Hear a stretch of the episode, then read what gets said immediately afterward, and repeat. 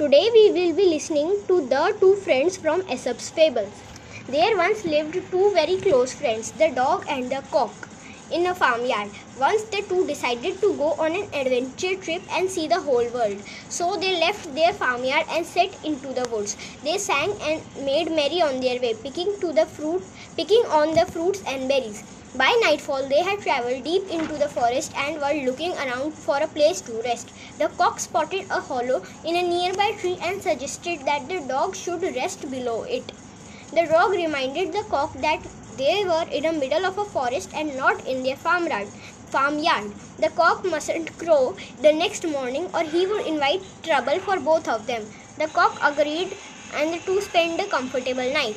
The moment the cock got up, he just forget where he was, imagining himself to be in the same farmyard. He flapped his ring, wings and cooed aloud, crowed aloud. The dog instantly woke up and alerted him. Stop!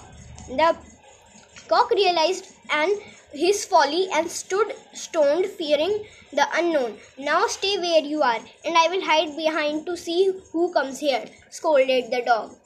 The noise was alarmed by a fox that rushed in the direction of the sound. The sight of a robust cock was very tempting, but he was perched too high for the fox to catch. He tried to attract his attention. Hello, my dear friend, the fox called out. Welcome to our forest. Give me an opportunity to show you around this place.